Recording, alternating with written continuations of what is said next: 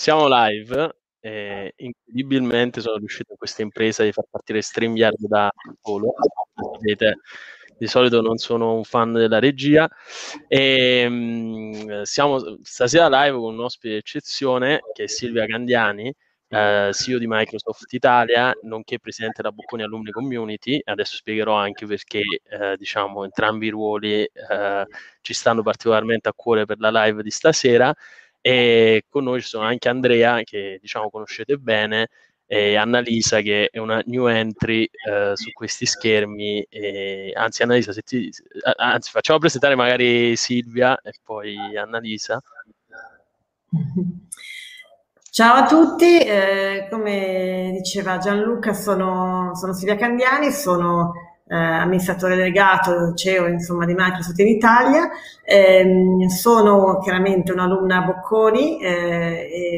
in, eh, in, finance eh, e da allora ho fatto diverse esperienze, ho lavorato prima in McKinsey, eh, ho fatto un MBA all'INSEAD in Francia e, e, poi ho lavorato in, ehm, diciamo in San Paolo, quindi in una banca,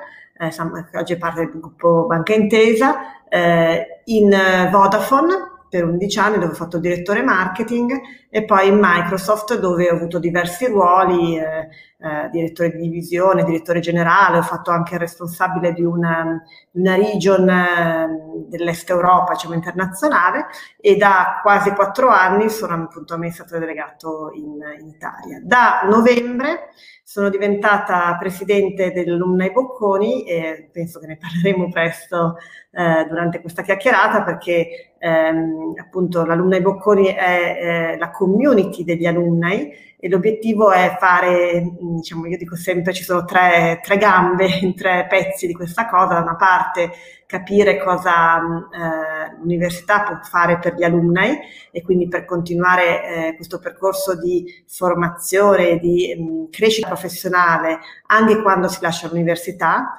dall'altro aiutare gli alunni a, ehm, a interagire aiutare l'università eh, e quindi può essere dal fundraising con le borse di studio piuttosto che eh, aiutare magari appunto nel, con mentoring eh, i ragazzi che sono ancora all'università, nell'orientamento professionale e così via. E infine il terzo, terzo diciamo, pilastro è capire cosa si possa fare insieme università e alunni per avere un impatto sul mondo che ci circonda, che sia la sostenibilità, il fatto di avere un, un, un, impatto che non sia soltanto economico, individuale, ma effettivamente per il bene della società. Quindi questi sono un po' i tre ambiti e eh, mi piacerebbe appunto oggi anche chiacchierare di come questo si declini anche eh, per, per, i ragazzi più giovani, per le alunne più giovani, proprio perché una delle cose che abbiamo poi osservato è che eh, spesso si, ci si avvicina al gruppo, al netto degli alunni ehm, solo molto più avanti nella carriera e non fin dall'inizio. Ma questo poi ne, ne parleremo dopo. Grazie.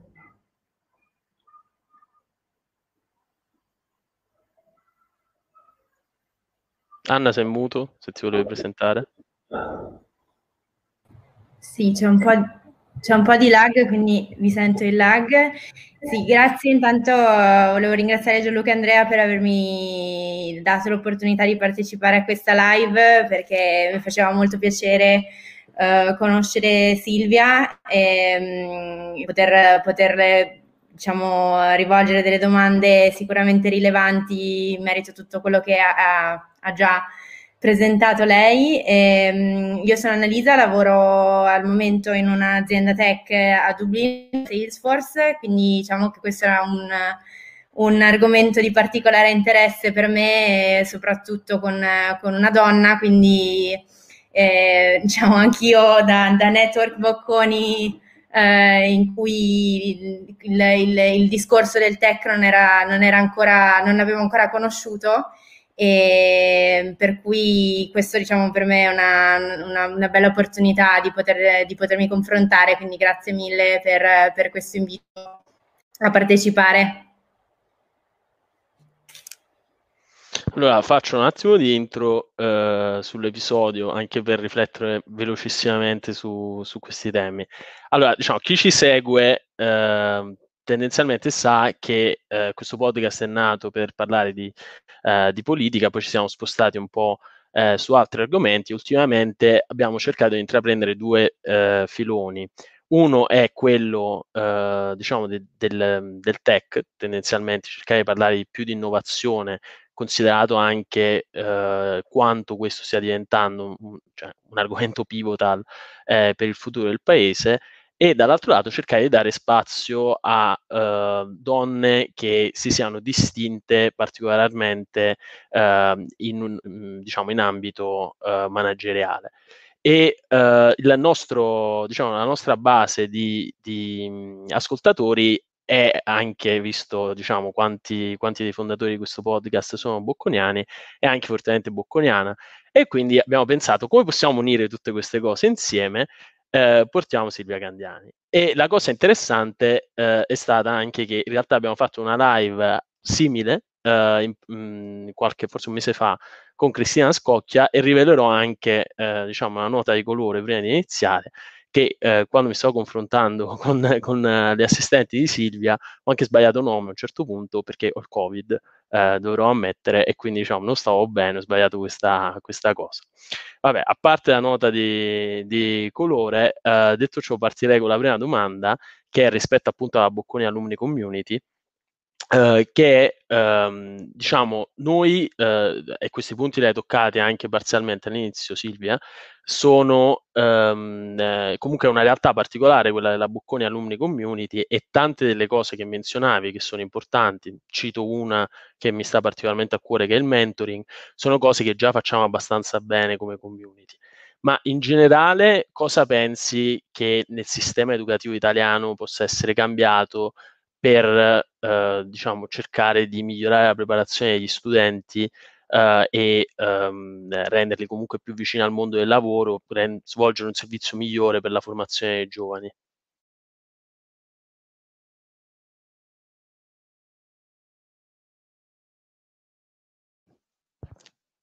Eh, sei muto forse.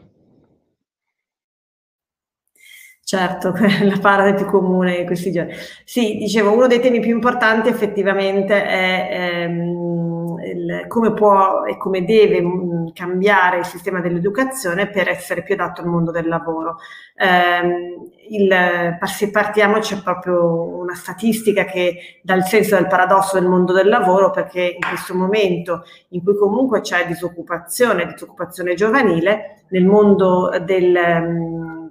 del comparto delle tecnologie, eh, in Italia ci sono 150.000 posti di lavoro non coperti perché mancano persone con le giuste competenze. Quindi evidentemente eh, è uno spreco di talenti, di persone in gamba che però non hanno magari poi le competenze giuste per poter eh, accedere a questo tipo di lavori. Quindi il tema di come formare, da una parte come orientare i ragazzi a capire quali sono um, le dinamiche del mondo lavoro, quali sono le opportunità e quindi potersi formare di conseguenza è molto importante. In tutto il mondo delle STEM, ora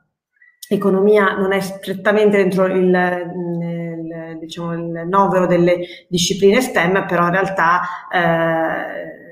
ha molte cose in comune, c'è molto aspetto anche la parte quantitativa e tra l'altro proprio con anche i cambiamenti recenti fatti da Bocconi che hanno inserito anche la parte di coding e di studio, insomma un po' più della parte eh, IT tecnologica è molto, è molto vicina. Quindi qual è un po' il, eh, la riflessione? La riflessione è quella di ehm, avviare eh, fin dal, dal liceo, dalle superiori, più persone possibile a prendere degli indirizzi più scientifici eh, e eh, potenziare il, diciamo, eh, questi, questi, corsi e comunque anche eh, corsi limitrofi arricchendoli con componenti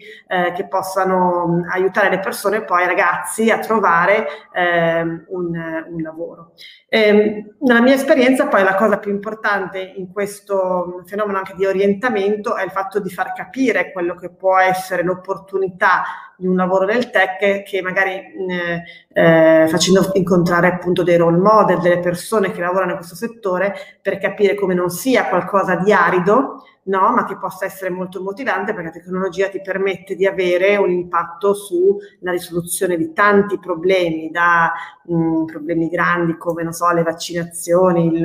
eh, problemi ambientali, a problemi aziendali, a come rendere le aziende più, ehm, più produttive, più cre- farle crescere meglio. Quindi come non c'è un problema ad attrarre persone ad andare verso medicina,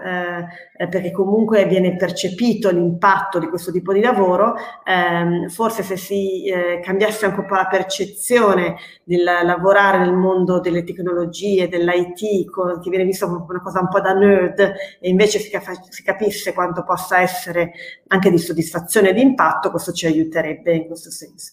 Quindi se vogliamo il, ehm, il, punto chiave è aumentare la competenza STEM, e, mm, più vicina insomma, al, al, mondo della tecnologia, eh, non necessariamente facendo soltanto information uh, science, uh, ma anche eh, diciamo, arricchendo e aggiungendo a, a per altri percorsi di studi alcune componenti eh, più legate al mondo appunto del, del digitale e della tecnologia. Ci sono tanti corsi gratuiti, eh, Microsoft, noi abbiamo messo a disposizione uh, un novero di corsi notevole ehm, online eh, e nel corso dell'ultimo anno in Italia abbiamo formato un milione di persone e ci sono da eh, intelligenza artificiale, cioè dai corsi livello 100 fino ai corsi avanzati, eh, no, per cui ti puoi anche certificare e quindi diventare un vero e proprio developer. Eh, allora, quindi li, diciamo, la, la, l'incoraggiamento è di intanto cominciare un po' a rendersi conto di quali possono essere i lavori del futuro, eh, investire sulle competenze e sicuramente oggi le competenze tech e digitali sono imprescindibili ehm, e, e, formarsi perché comunque all'università o anche dopo l'università o anche dire, in maniera extracurricolare perché la disponibilità di formazione è veramente molto ampia anche online.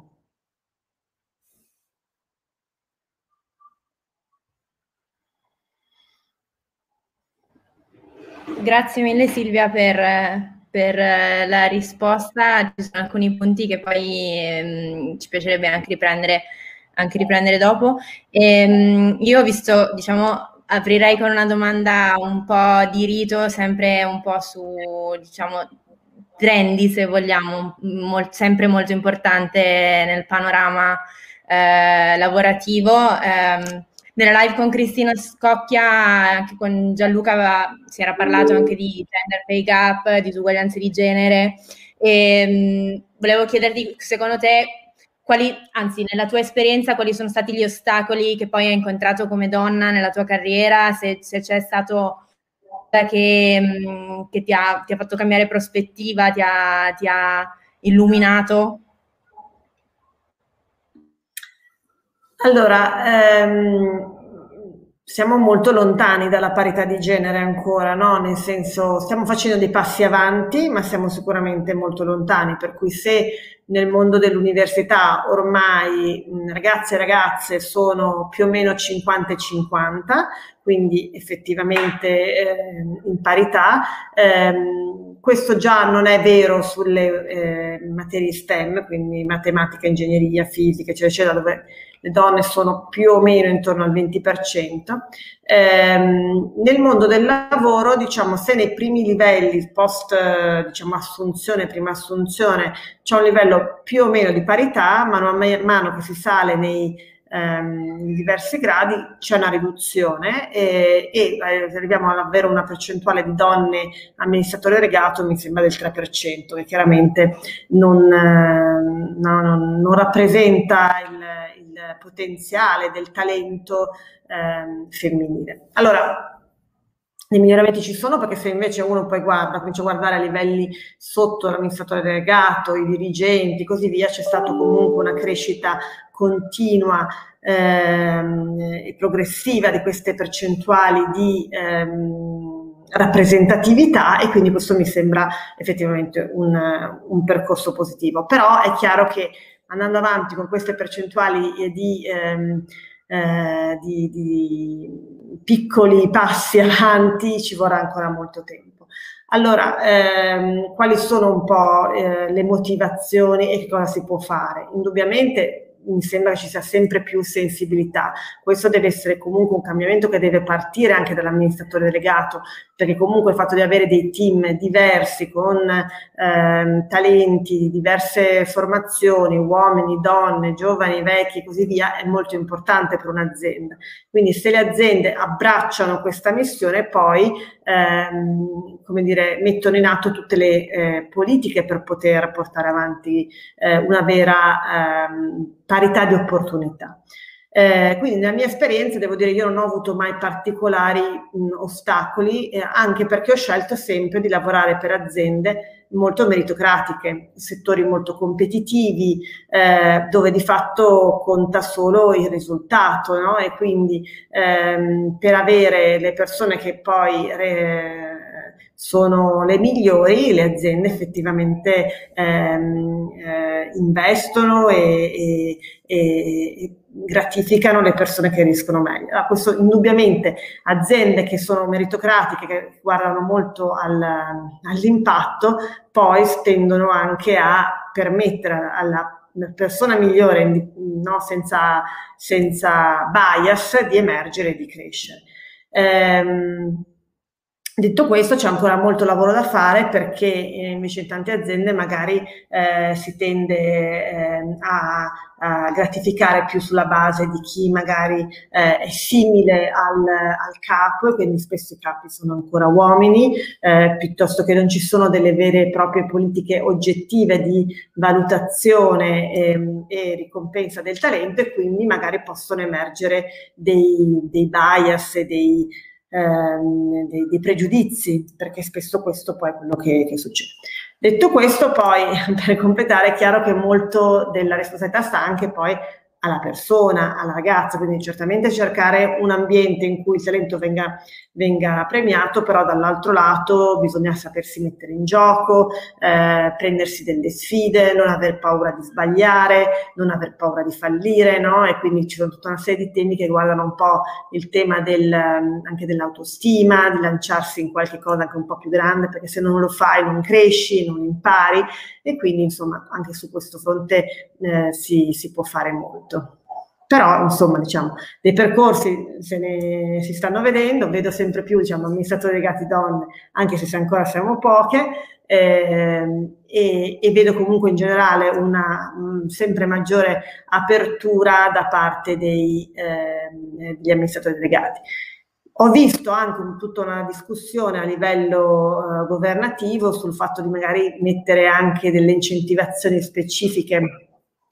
per aumentare eh, la parità di genere eh, con anche recovery funds, questo potrebbe essere anche un meccanismo che eh, potrebbe mh, mm, magari aiutare ad accelerare un percorso che in maniera organica ci prenderà un po' di tempo. Stavo, stavo in realtà proprio per chiedertelo eh, su appunto, cioè anche non so se hai seguito al- alcuni partiti stanno portando avanti questa idea di dare degli incentivi monetari per le donne che intraprendono discipline STEM. Ehm, di nuovo, come dicevi tu, eh, poi eh, comunque gli incentivi prendono tempo per materializzarsi. Alla fine, secondo me,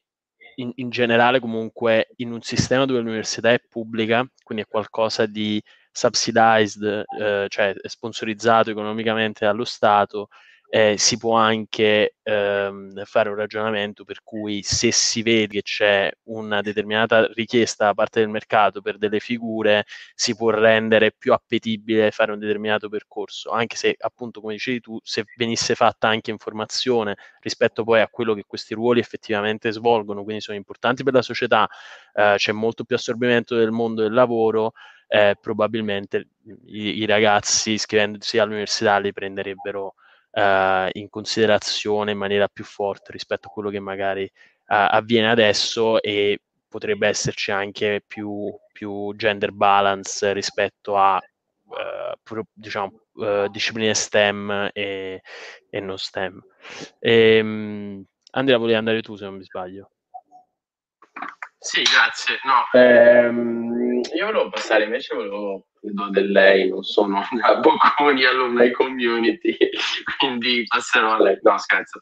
Um, no, io volevo chiedere invece, per quanto riguarda il bias, spostandoci da quello che può essere il posto di lavoro alle tecnologie in sé. Comunque, eh, io credo, come tantissimi altri, che le, le, le, compagnie, soprattutto nel tech, hanno una certa responsabilità uh, nel, in, quello che, eh, in, quello che, producono, soprattutto quando poi andiamo, uh, andiamo, a pensare di prodotti come per esempio l'intelligenza artificiale. Proprio su questo punto vorrei un attimino soffermarmi, perché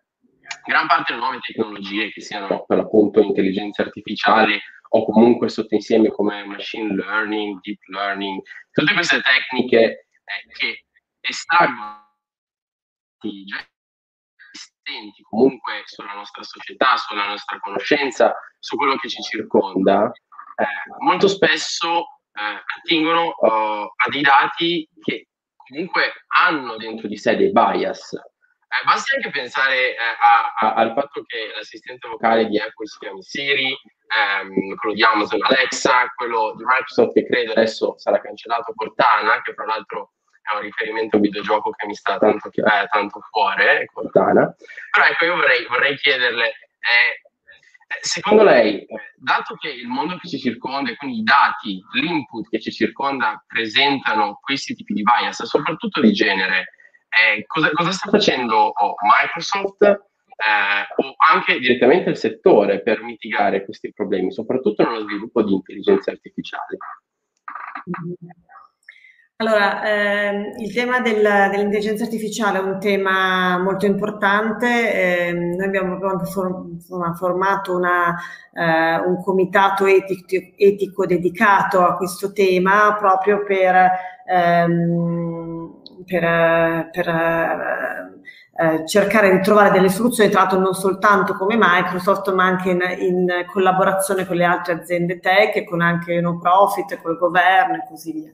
Eh, e da tutto questo poi sono nate una serie di principi che tra l'altro abbiamo anche eh, studiato eh, e che abbiamo pubblicato nella Rome Call che è stata fatta in collaborazione con il Vaticano, con IBM eh, e con altre, con la FAO, con altre società, è stata sottoscritta dal governo italiano e dalla comunità europea proprio nell'ottica di ehm, avere una serie di principi eh, guida etici nello sviluppo delle AI, tra cui appunto il fatto della trasparenza, dell'inclusività e così via. Cioè, per esempio, come giustamente dicevi, ehm, è importante che la, l'intelligenza artificiale non sia una scatola nera, nera, per cui non capisco esattamente perché l'algoritmo mi dice A piuttosto che B, ma che possa capire quali sono i meccanismi per cui arriva una certa eh, raccomandazione, eh, piuttosto che la possibilità appunto in, di inclusività, di avere team più possibili diversi eh, per razza, per genere, per altre caratteristiche, in modo da poter ehm, eh, validare che appunto eh, non ci siano dei bias nel modo in cui funzionano i meccanismi stessi. Ehm, quindi eh, è un tema top of ed è anche un altro dei motivi per cui è così importante che ci sia parità di genere nelle STEM, perché ehm, eh, se poi eh, non si trovano ingegneri, matematici, eh, eh perché possano lavorare in aziende di tecnologie, si finisce questo, questo in qualche modo meccanismo continua, a, continua a, a, riproporsi. Quindi il fatto di avere i giusti talenti in eh, eh, rappresentativi della società in cui viviamo nei gruppi di lavoro, di prodotto è assolutamente importante. Noi siamo, abbiamo un impegno proprio anche in questa direzione, la, misuriamo e diamo, diamo una notazione anche ai team per il fatto di continuare ad aumentare il, la, la, diversity e ci siamo presi anche degli impegni, facciamo un diversity report, ogni anno pubblichiamo qual è il mix ehm, che abbiamo della popolazione, nei dirigenti, nei, nei, nei, no, nei diversi livelli della società e non, non, mettiamo delle quote, però misuriamo che effettivamente ci sia un continuo progresso da questo punto di vista. Eccomi, eh, riallaccio a una parola che hai detto che è impegno e eh, ti dico, da, ovviamente dalla prospettiva di, ehm, tu hai iniziato in McKinsey, io anche faccio eh, il consulente e ogni volta che ho l'opportunità di intervistare eh, qualcuno che è a capo di un'organizzazione grande, complessa, difficile, cutting edge, cioè comunque si, si, trova a dover prendere tutte le sfide che sono poi quelle che sono importanti eh, per il mondo nei, nei, prossimi 10, 20, 30 anni, eh, mi, mi, viene un po' di mal di testa, nel senso penso, eh, chissà quanto deve essere difficile e quanta strada ci vuole da questo momento a quel momento. E uh, la domanda che ti volevo fare è quali sono secondo te le uh, skills che deve avere un manager e quelle che credi che ti abbiano, abbiano distinto comunque il tuo percorso fino ad oggi? Um, allora, quello che abbiamo visto, anche abbiamo fatto uno studio insieme con LinkedIn, che è diciamo, la piattaforma per eh, diciamo, il network professionale più diffusa, no? e quindi abbiamo fatto uno studio con LinkedIn proprio su questo tema e, ed è emerso che appunto i, i manager devono avere un... Um, un bilanciamento tra competenze hard e competenze soft. Su competenze hard sono quelle che uno si può immaginare, no? dal problem solving piuttosto che il, um, competenze eh, diciamo, legate al mondo digitale eh, e così via, analitiche. Eh, sulle competenze eh, soft è molto importante il tema della visione, della leadership, eh, la capacità di collaborare eh, e eh, per esempio parliamo di leadership, di leadership inclusiva, quindi saper ehm, tirare fuori il meglio da tutte le persone, saper no, a, a, abilitare le persone, i propri team a, ad andare eh, l'extra mile, come si dice in inglese. Ehm, quindi questo diciamo è abbastanza confermato. In, in, realtà proprio uno potrebbe, avrebbe potuto pensare, no? visto che parliamo molto dell'importanza delle competenze tecniche digitali, che sarebbe stato tutto volto a quello. Quello è importante, è una componente, ma le componenti appunto ehm, di empatia, di leadership, di inclusività, di collaborazione sono assolutamente importanti, anche perché in un, momento, in un um, ambiente in cui ci sono problemi sempre più, sempre più complessi, la necessità di avere team molto eterogenei con magari competenze molto diverse, dal sociologo al developer, alla persona che si occupa di marketing, quello che occupa di finanza, eccetera, tutti insieme che possano trovare soluzioni nuove, creative a questi problemi è importante, quindi la capacità di saper attrarre eh, persone di talento, ehm, ispirarle e farle collaborare per l'innovazione è sicuramente una cosa, una cosa molto importante. Eh, e invece come, eh, come, si adatta la cultura uh, del tech di Microsoft, quindi un'azienda di Seattle americana, uh, come si adatta uh, la, la, la, cultura lavorativa uh, diciamo americana in un certo senso con quella italiana, come, come si bilanciano i due mondi e i due aspetti?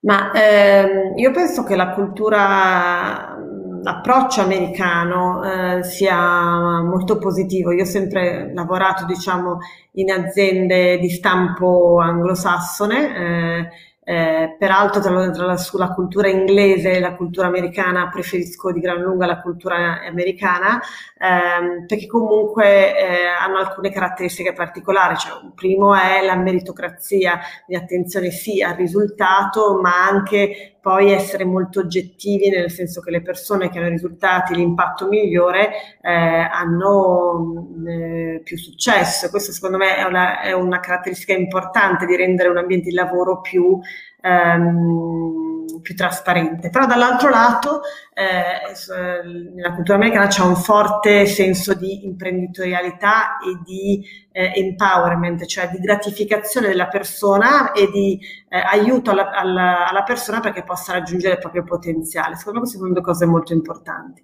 Eh, che abilitano poi di applicare, eh, proprio perché c'è questo focus sull'imprenditorialità da una parte e sul eh, aiutare le persone a a esprimere il loro potenziale, quando poi siamo nella filiale italiana abbiamo la possibilità di lavorare, cioè di, di interpretare il nostro ruolo della tecnologia eh, trovando il modo migliore per, mh, per applicarlo, no? E quindi abbiamo la possibilità di eh, sperimentare, di trovare nuovi modi per fare le cose e per, diciamo, portare il... Um, il, la, l'approccio eh, della casa madre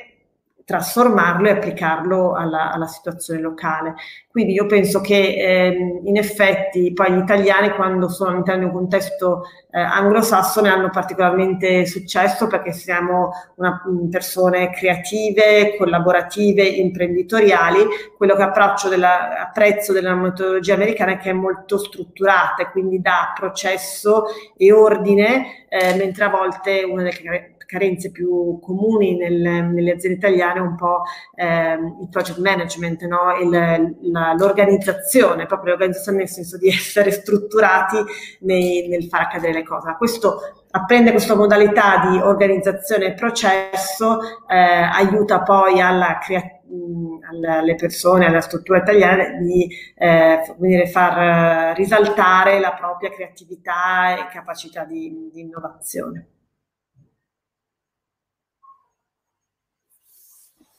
Io, se possibile, mi riattacco proprio a questo discorso, alla domanda di Andrea, alla tua risposta, mh, mm, diciamo, partendo anche un po' dalla mia esperienza pers- personale, nel senso che io appunto sono, al momento sono a Dublino, in cui la cultura tech, come immaginerai, è sicuramente eh, prevalente ed è, ed è molto diffusa, è una cultura molto giovanile in cui io mi sono trovata molto bene come environment lavorativo e, e come diciamo a livello anche colleghi di talenti di, di meritocrazia, come dicevi anche tu prima.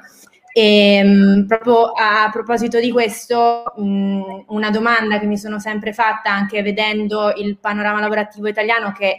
è, è funzionalmente diverso in molti aspetti, in alcuni aspetti, um, ma anche quello di altri settori, proprio la, come per esempio il settore della consulenza o um, altri settori professionali. Mi viene in mente per adesso magari anche il, pharma. Um, pensi che nel lungo periodo gli altri settori lavorativi dovranno anch'essi adattarsi, diciamo, a un po' alla cultura delle big tech, questa cultura un po', un po anglosassone, un po' americana, eh, proprio perché essendo un environment molto attractive per, per, per, gli impiegati, a un certo punto eh, gli employers dovranno un attimo adattarsi a offrire gli stessi benefits che noi vediamo nel, nel settore delle big tech. Allora, diciamo, ci sono eh, alcune cose che si, si, si intersecano in questa domanda. Allora,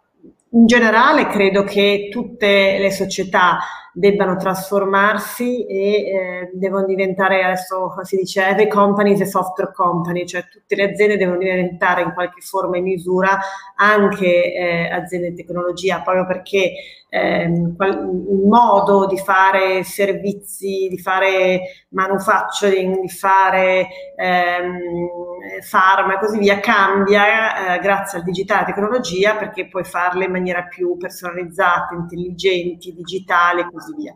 Quindi il cuore delle, del modo di fare azienda sta cambiando dappertutto, tant'è che eh, se oggi per dire il peso della tecnologia all'interno del valore di un'auto è il 30%, no? perfino in un prodotto così fisico come l'auto il 30% è. Quindi tutte le aziende diventeranno tutto un po' aziende tech, evidentemente, se vogliono eccellere.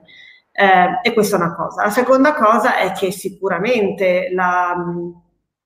a maggior ragione poi adesso dopo il Covid, ma sicuramente il modo di essere azienda eh, sta cambiando, nel senso che in un contesto di grande incertezza, ehm, eh, eh, cambiamento ehm, veloce eh, e così via, le aziende devono essere molto più fatte a rete, quindi meno gerarchiche ma più ehm, connesse. Il modo di lavorare è diverso, si lavora molto più in maniera collaborativa, eh, devi trovare un modo per ehm, eh, magari lavorare anche in maniera più remota, eh, però allo stesso tempo mantenendo un cuore di essere di, di, di, valori, per cui ci sono una serie di trasformazioni che sono in corso, si parla di purpose driven company, cioè per, in un'azienda che è sempre più atomizzata con i lavoratori, che qualcuno è qui, qualcuno è là, cioè devo trovare un modo per rendere ehm, tutte le, cioè per coagulare le persone intorno a qualcosa che sia per esempio una missione, uno scopo, no? eh, eh, che sia anche um, al di là di no, fare profitto, ma, ma avere un impatto positivo sulla società, sull'ambiente in cui vivi e così via. Quindi le aziende che avranno successo sono aziende che sono purpose driven, quindi che hanno forte un senso di, ehm, di, di, di scopo, di missione, eh, che sanno eh, attrarre i migliori talenti, ingaggiarli, farli lavorare al meglio eh, e, ehm, e, che le aziende che riusciranno a fare questo, tra l'altro anche misurato e così via, riescono a fare questo, hanno un tasso di innovazione più alto, di crescita più alto, di successo sul mercato anche più alto. Quindi eh, diciamo, indipendentemente dal settore, questa, ehm, questa tendenza è, molto importante perché sta cambiando il modo di essere di tutte le aziende, non soltanto quelle di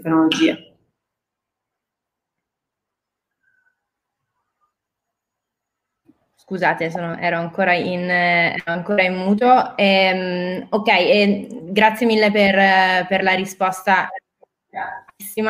Ehm, proprio, visto che proprio all'inizio della live stavi parlando anche delle, delle vaccinazioni, che è una cosa che, su cui anche Gianluca mi prende spesso, spesso in giro per essere un, qualcosa di, eh, che mi sta molto a cuore, in particolare... Mm, oh, se, sembra che sembro anti-vax da questa affermazione. No. Volevo dire che il topic del, del um, ruolo delle big tech nelle vaccinazioni è particolarmente caro ad Annalisa e quindi viene fuori più spesso nelle conversazioni quello che uno si aspetterebbe tra due persone, diciamo, di mid-20s che diciamo potrebbero parlare di quello che guardano su Netflix, però vabbè, questo è un altro discorso. Sì. Sì, proprio, proprio, a questo proposito, visto che appunto trasferisco la domanda eh, di cui parlo con Gianluca molto spesso, la trasferisco a te, ehm, proprio perché appunto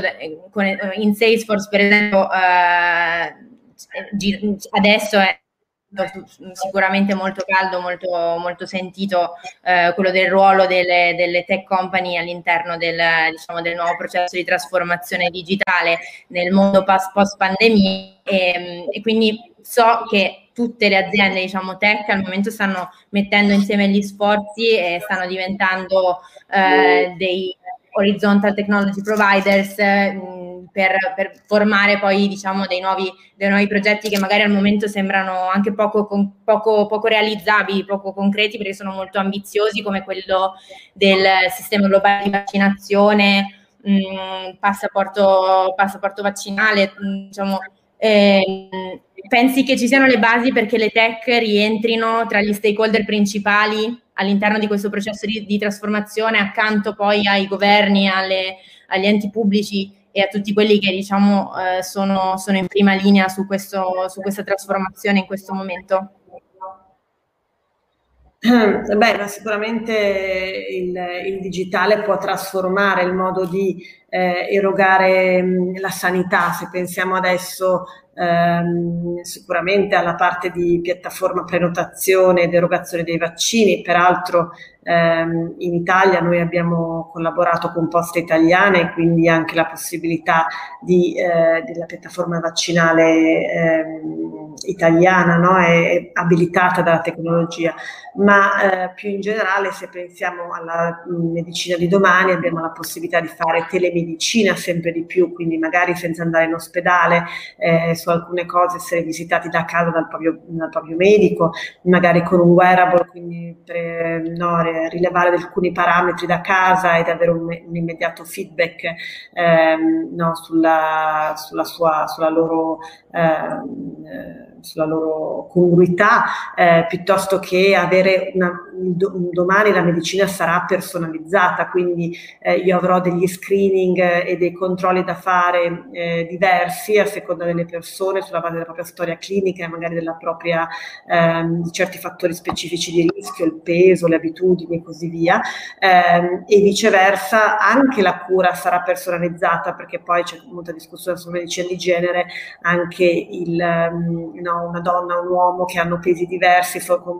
forme, fisiolo- cioè forme diverse, psicologiche diverse, potrebbero avere anche dosaggi, composizioni anche dei farmaci potenzialmente diversi. Quindi eh, se pensiamo al potere del digitale per eh, facilitare l'interazione con il paziente, ehm, rendere molto più personalizzata la cura e permettere anche una, ehm, per, dire, una, uh, una, appunto, una cura personalizzata e, e, e, molto più comoda perché magari anche più a casa oltre che in in, di persona, eh, sarà un mondo sicuramente in cui eh, saremo curati meglio, eh, costerà meno e sarà anche più, più efficace. Quindi da questo punto di vista sicuramente credo che la sanità sarà uno dei eh, settori che verranno eh, molto trasformati eh, anche dopo la pandemia, anche perché la pandemia è stato in qualche modo una,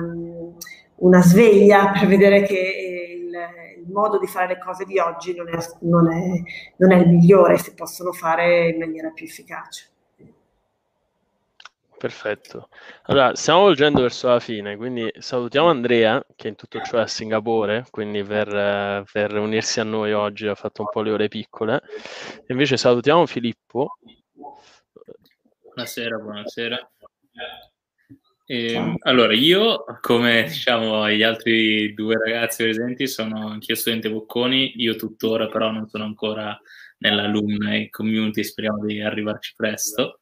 E, ehm, avevo una domanda più che altro sul, eh, sul lavoro da remoto, eh, che è diventato ovviamente eh, particolarmente presente in questo anno di eh, Covid, però è anche molto diverso rispetto alla cultura italiana del lavoro. Volevo chiedere se eh,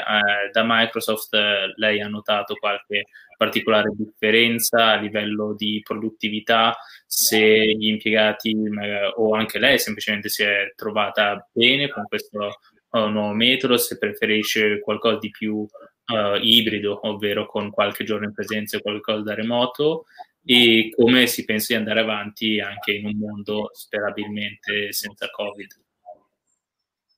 Grazie. Allora, ehm, beh, eh, noi siamo diciamo uno dei Microsoft è una delle aziende che, che, fa le piattaforme per lo smart working, quindi ehm, diciamo per noi non è stato un vero e proprio cambiamento eh, perché lavoravamo in questo modo già almeno da dieci anni. Sicuramente una modalità ibrida, quindi eh, mi ritrovo eh, mi ritrovo molto su quello che stavi dicendo, tra l'altro è anche un po' il trend che leggiamo sia a livello mondiale che a livello italiano, cioè la maggior parte delle aziende mh, ritiene di continuare con lo smart working eh, in maniera ibrida anche dopo la pandemia, quindi probabilmente due o tre giorni in ufficio ehm, e due o tre giorni in in, in remoto eh, o da casa, dal cliente, no? anche perché poi non solo da casa, ma magari uno può senza andare in ufficio andare dal cliente e poi dopo quando devi finire di fare delle cose eh, farle a casa.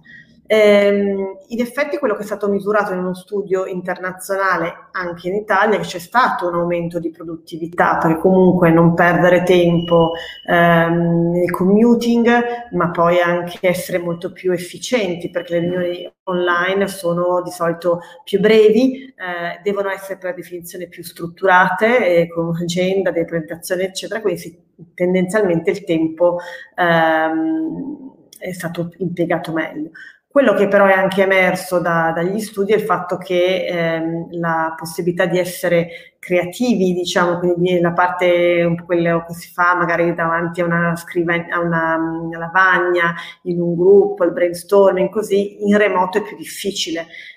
Quindi questo è proprio il motivo per cui crediamo che da una parte gli strumenti continueranno a migliorare per facilitare di più anche la parte creativa di brainstorming, però in, è anche il motivo per cui credo che anche in un futuro ci sarà questa modalità ibrida perché eh, c'è, c'è, tanto il piacere di incontrarsi con delle persone one to one, scambiarsi anche, ehm, avere quel contatto umano che poi cementa anche il senso di appartenenza a un'azienda, in più avere la possibilità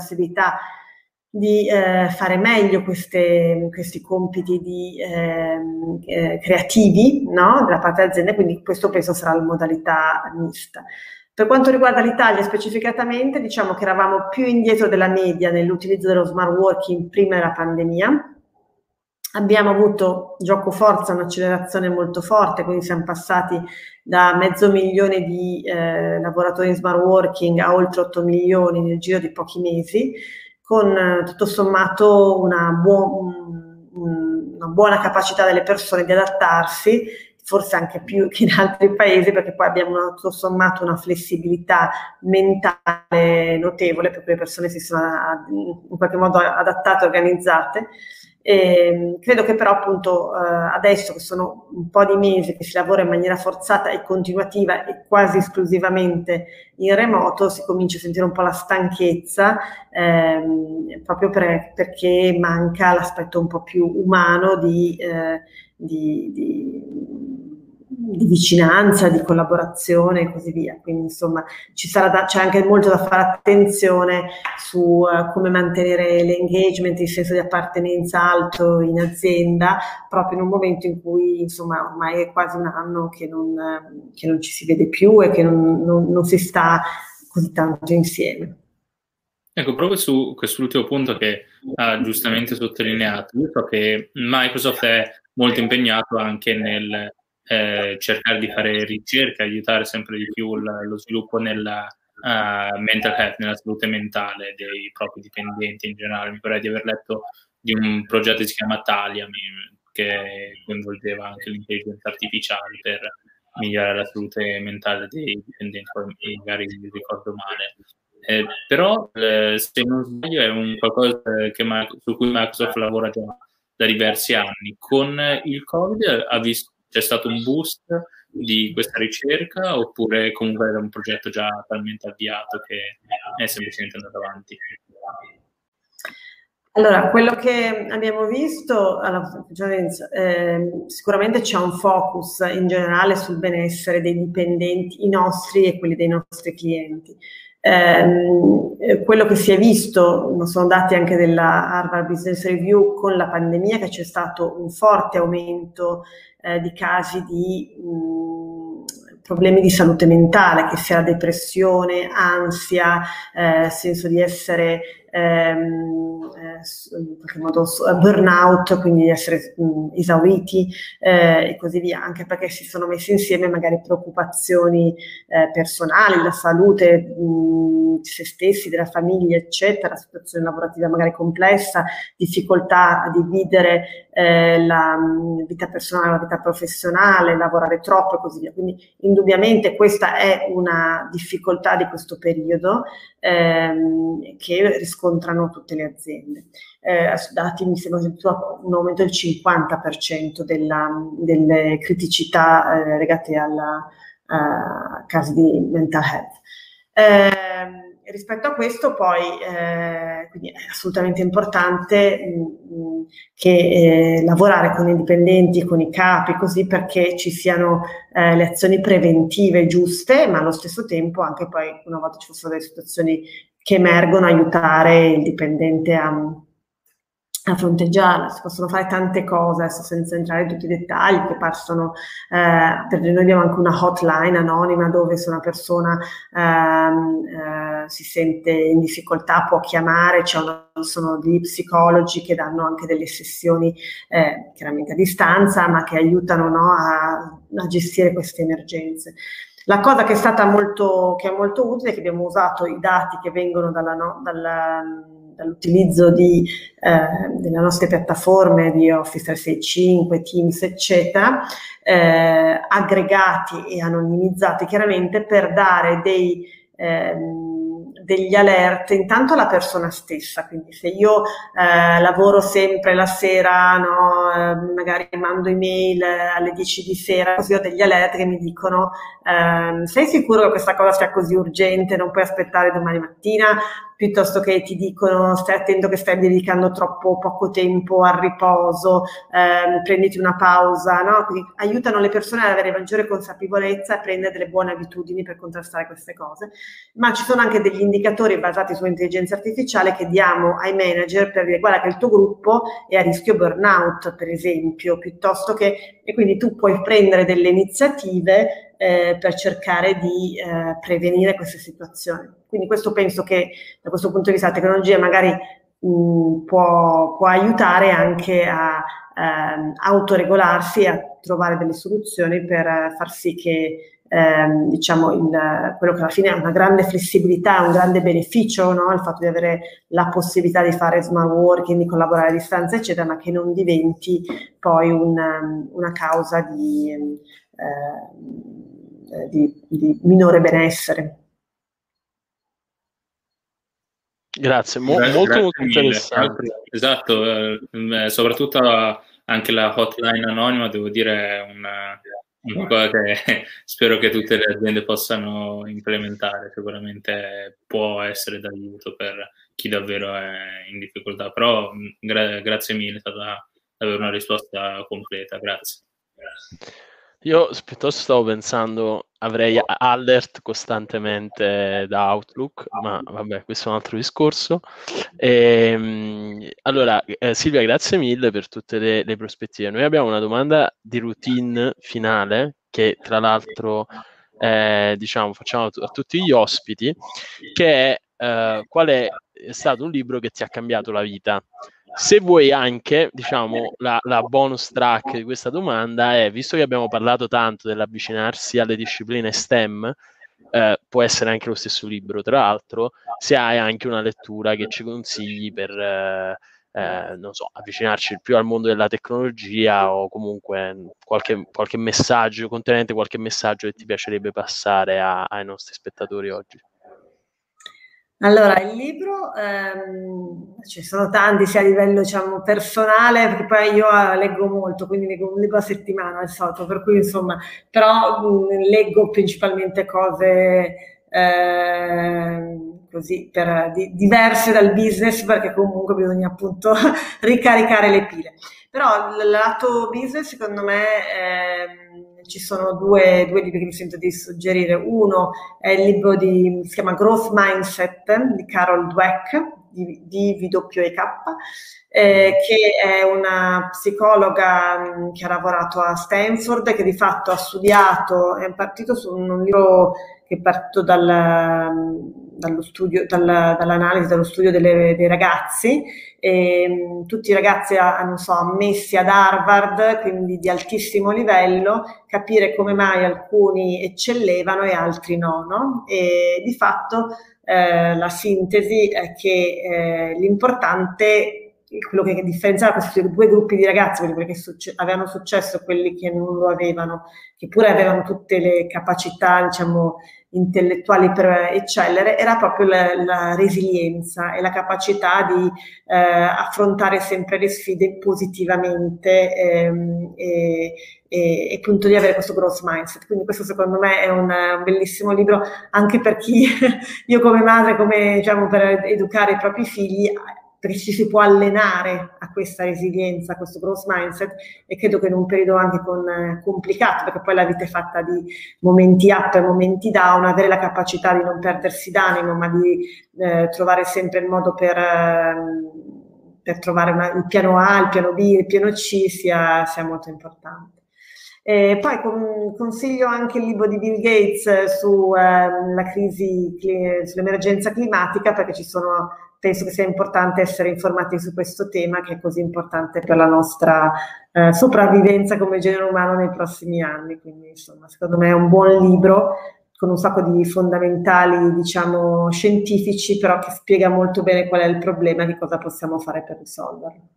Aggiungo la mia riflessione. Um, Bill Gates pubblica di tanto in tanto queste reading list, tipo dei suoi libri per l'estate, e boh, io ne avrò letti tre o quattro forse tra tutte le sue recommendation, tra l'altro c'ho Enlightenment Now qua che è tra questi. E mh, mhmm, sono tutti bellissimi, cioè tutti quelli che, che erano tra, tra, le letture consigliate ho trovato eh, veramente, a parte dei libri engaging, cioè comunque facili da leggere, non, non troppo difficili e che coinvolgevano, e poi mi hanno lasciato tutti dei, comunque de, delle belle basi di riflessione, quindi devo dire, diciamo, ci sta è Bill Gates, quindi uno se lo può aspettare che, che legga cose di qualità. Va bene, Silvia, ti, ti, ringraziamo moltissimo per il tuo tempo e soprattutto per le belle prospettive su, su argomenti secondo me di cui non si parla molto e soprattutto non, non è molto comune avere la possibilità di parlarne con te. E, ehm, quindi grazie. Grazie, buona serata e buon weekend. Grazie, grazie mille. Arrivederci. Bene, siamo, siamo in chiusura direi. E niente, eh, grazie Annalisa per la tua prima apparizione al podcast, ma non è assolutamente sicurato. ragazzi, voi siete schillati ormai, eh? No, io sono zero schillato, ho il covid e sono veramente in difficoltà, però alla fine mi è piaciuto. Mi sembri pure sono... un centralinista. Sono, sono un centralinista, beh, quello però è un tratto, eh, come si dice, eh, ecco, non, non, mi viene. Vabbè, comunque ce l'ho sempre queste cuffie. Tra l'altro, sì. mh, niente, invece De Nicola, devo dire, è comprato questo microfono e adesso flexa nelle live del... Allora, del in, in realtà solitamente ho il microfono figo, stavolta sono solo con il MacBook Air del 2013, quindi, cioè, vuol ah, dire sì. che il microfono fa fa veramente Vabbè, poca diciamo, diciamo, che chiuderei data, dato questo ultimo flex finale di De Nicola. Grazie per averci seguito e ci vediamo presto. Dai, ciao, ragazzi, ciao